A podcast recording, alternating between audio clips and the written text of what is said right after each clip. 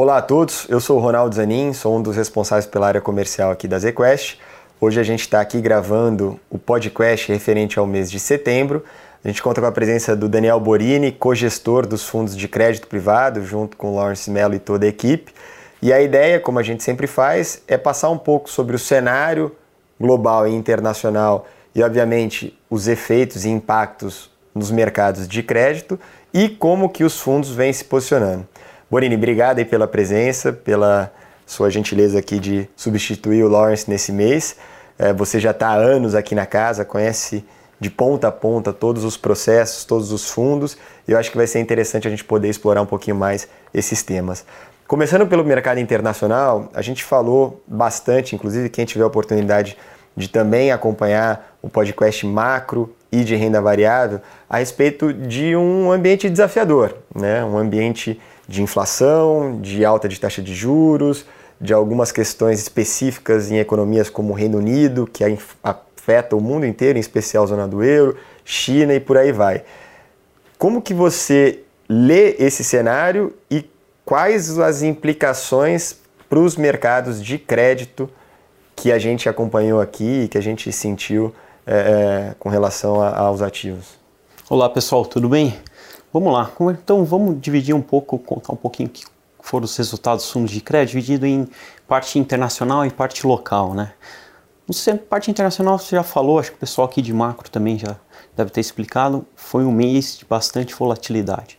Todo o processo de subida de juros lá fora, o discurso mais duro dos bancos centrais em relação à inflação, pacote fiscal, pacote fiscal no Reino Unido, acho que não vou entrar aqui em detalhes, mas tudo isso aumentou bastante a volatilidade das taxas de juros lá fora e isso levou a uma abertura spread de crédito dos bonds. Tá? É, dito isto, como isso refletiu nas nossas posições? Basicamente, nossas posições de juros e derivativos de crédito é, tiveram contribuição positiva no mês, tá? É, basicamente em linha com o nosso cenário que nós já tínhamos de que o Banco Central, os bancos centrais devem continuar o aperto monetário e e isso levaria também a um aumento na volatilidade dos derivativos de crédito. Então, é, nessa parte acertamos. É, por outro lado, a posição de bonds, perdemos dinheiro. Tá? É, acho que assim, ainda, ainda que reduzimos o duration do portfólio e até mesmo a posição comprada, ainda os fundos que têm a estratégia offshore, é, essa, essa, essa, essa, a estratégia offshore detraiu o resultado no mês. Tá? Sim. E só pontuando aqui, vamos lembrar que a gente tem uma grade também bastante completa olhando só para a estratégia de crédito privado, que começa com o fundo LUT, que é a versão mais conservadora, e vai até o Azequest Supra, que é a versão mais sofisticada dentro dos fundos de crédito. E a gente tem mandatos que acessam mercados internacionais e mandatos que são concentrados no Brasil. De uma maneira bem rápida aqui, Azequest LUT e Valore mais concentrado no mercado local e Altro e Supra também acessando os mercados internacionais. Exatamente. E aí quando a gente olha para o mercado local, né, é, podemos ver esses fundos que que estão operando aqui no mercado local, então Lute, Prev, Valore, basicamente eles performaram muito bem no mês de setembro, acima do seu objetivo de retorno de longo prazo, podemos dizer assim basicamente o mercado de crédito local passou um pouco ao largo desse, dessa volatilidade do lado do mercado internacional e também aqui do noticiário político barra, barra eleitoral, né?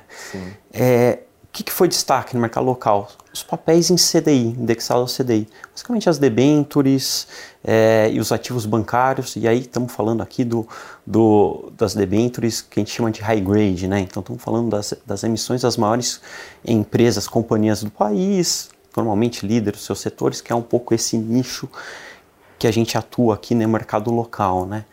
O é, que, que aconteceu então com esses papéis? Basicamente fechamento de spread de crédito na sua grande maioria, tá? Ah, foram grandes fechamentos de spread de crédito, um, um, grandes resultados de ganho de capital? Não, foram pequenos fechamentos de spread de crédito ali, em torno de 5 a 10 bips, contudo, em diversos ativos, tá? Então isso gerou sim no mês um resultado, resultado de ganho, ganho de capital bem interessante nessas carteiras, tá? É, por outro lado, quando a gente olha para os papéis incentivados, tá? principalmente as debêntures 12431, é, já vimos ao contrário, um pouco de abertura e spread de crédito. E aí a abertura e spread de crédito aqui é muito mais técnica do que fundamentos de crédito em si. Tá? O que, que eu quero dizer com isso? Pipeline de emissões incentivadas bastante grande, então a quantidade de emissões que tiveram nos últimos meses e ainda o pipeline de coisas a vir está bastante grande. Isso tem se impressionado o spread de crédito, além também de um atual um carrego de inflação negativo e, um, e volatilidade nas taxas de juros também tem contribuído para isso, tá? Acho que olhando para frente, então, o mercado local, devemos ainda continuar vendo os ativos em CDI performando bem, tá? Ao, ao longo do esse final de ano.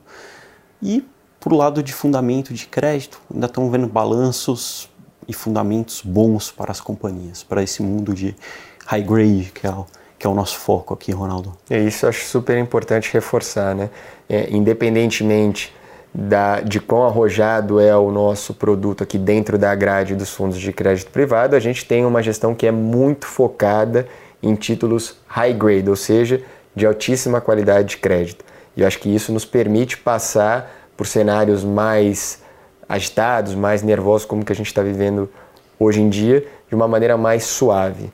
Então, é, Borini, só confirmando, internacional, a gente tem uma leitura que não diverge do que a gente vem olhando também nas outras estratégias, vendo muita volatilidade. No mercado local, a gente conseguindo se beneficiar desse fechamento nos ativos atrelados ao CDI, mas sofrendo um pouquinho na parte dos incentivados. É isso? É exatamente isso. Beleza. Mais algum ponto, Borini, que você acha acho importante destacar? Acho que não. Acho que é, é, estamos aqui ainda cenário né, de crédito local bastante positivo, apesar do momento de estamos no, no, no, final de ciclo de subida de juros, juros deve continuar alto por mais algum tempo, mas é, é, esse mundo de high grade que a gente atua são as grandes empresas do país, elas estão todas, a grande maioria delas eu diria que é, estamos confortáveis com o crédito é, e monitorando de perto também, acho que isso é importante. Excelente. Então é isso, pessoal. Eu queria agradecer a audiência de todos, agradecer ao Daniel Borini. Obrigado, Ronaldo. E estamos aí para a próxima. próxima. Valeu, tchau. tchau. tchau.